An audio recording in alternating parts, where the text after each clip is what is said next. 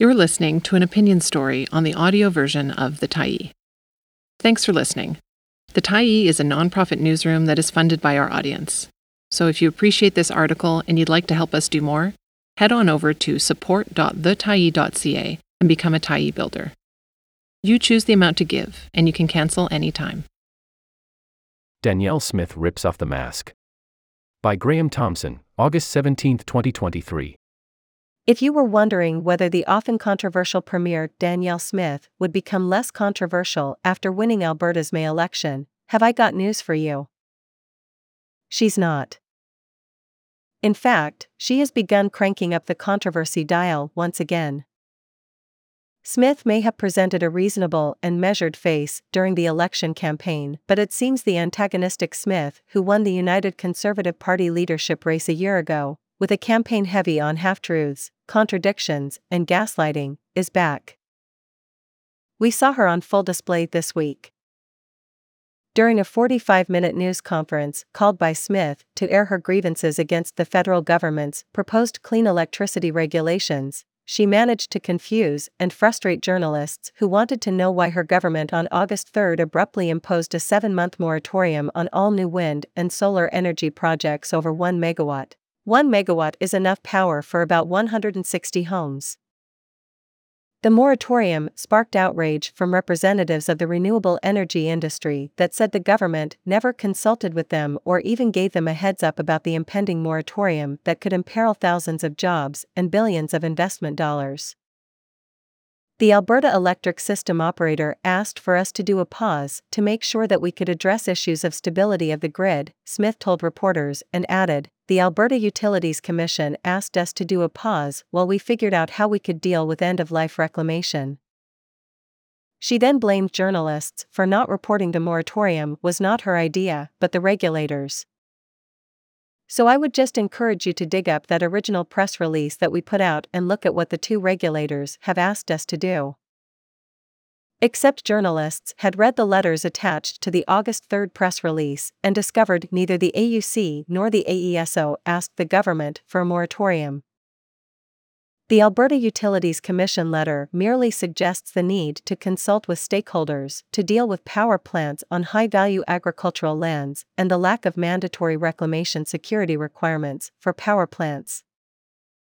The Alberta Electric System Operator letter also does not ask for a moratorium.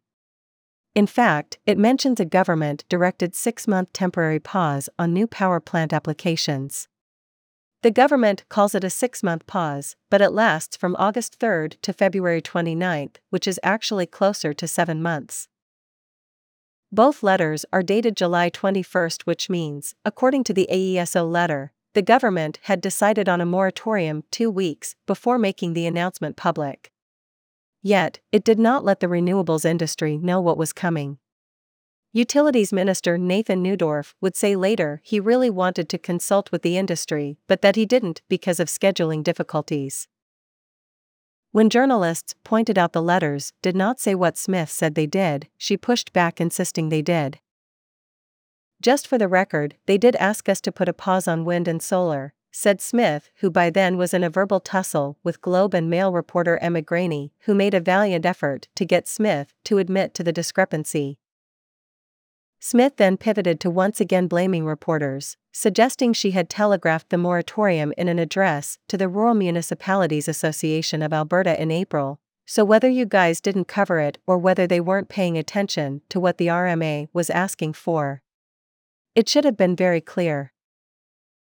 The RMA is indeed concerned about solar and wind farms taking over too much agricultural land and it supports the moratorium. But Smith did not mention any moratorium during her speech. When it came to plans to shut down new solar and wind projects, nothing was very clear. At this point in the news conference, Smith's gaslighting had reached the point reporters should have brought flashlights. In the end, frustrated reporters filed stories with headlines saying, for example, Premier Smith offers up contradictory versions for imposed wind and solar pause. Smith is a fossil fuel champion who very publicly wants more natural gas powered plants to produce electricity. Her longtime advisor, Rob Anderson, who is now executive director of operations in the Premier's office, has in the past spoken out aggressively against wind and solar projects. Smith says the moratorium is simply designed to make sure Alberta's electricity grid can produce reliable, affordable power.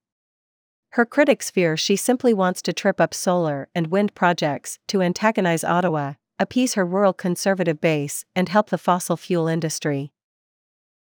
After all, this is a premier who, out for retribution against health officials for supporting pandemic mandates, fired the entire board of Alberta Health Services under the guise of improving the healthcare system. Smith has a tendency to make up her version of reality and then cling to it when confronted by, well, reality. Throughout the UCP leadership race a year ago, she insisted the federal government landlocked our resources, while conveniently ignoring the fact the Liberal government was spending more than $20 billion to expand the Trans Mountain Pipeline, now more than $23 billion. Come to think of it, she's still arguing the federal government is doing nothing to help Alberta's energy industry. When she's reminded by reporters TMX is 80% done and scheduled to open next year, Smith simply expresses doubts that it will ever be completed. When Smith introduced her controversial Sovereignty Act in November, journalists and legal experts immediately said it was undemocratic because it would place the lawmaking powers of the legislature in the hands of the provincial cabinet. Smith attacked the critics, saying they were wrong. A week later, the government amended the act to remove the undemocratic bits, while Smith never acknowledged the law had ever been flawed. Smith is such a master gaslighter because she is articulate and charismatic, skills that helped her win the May election.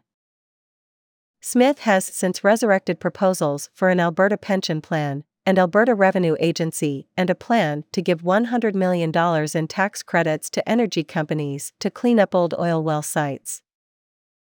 Those ideas helped her win the UCP leadership race in 2022, but because they are unpopular with many mainstream Albertans, she deliberately avoided the issues during the 2023 election campaign.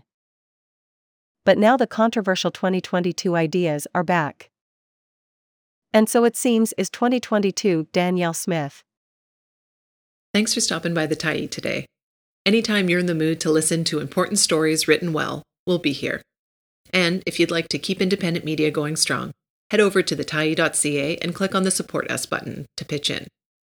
Finally, big, big thank you to all of our Tyee builders who made this story possible.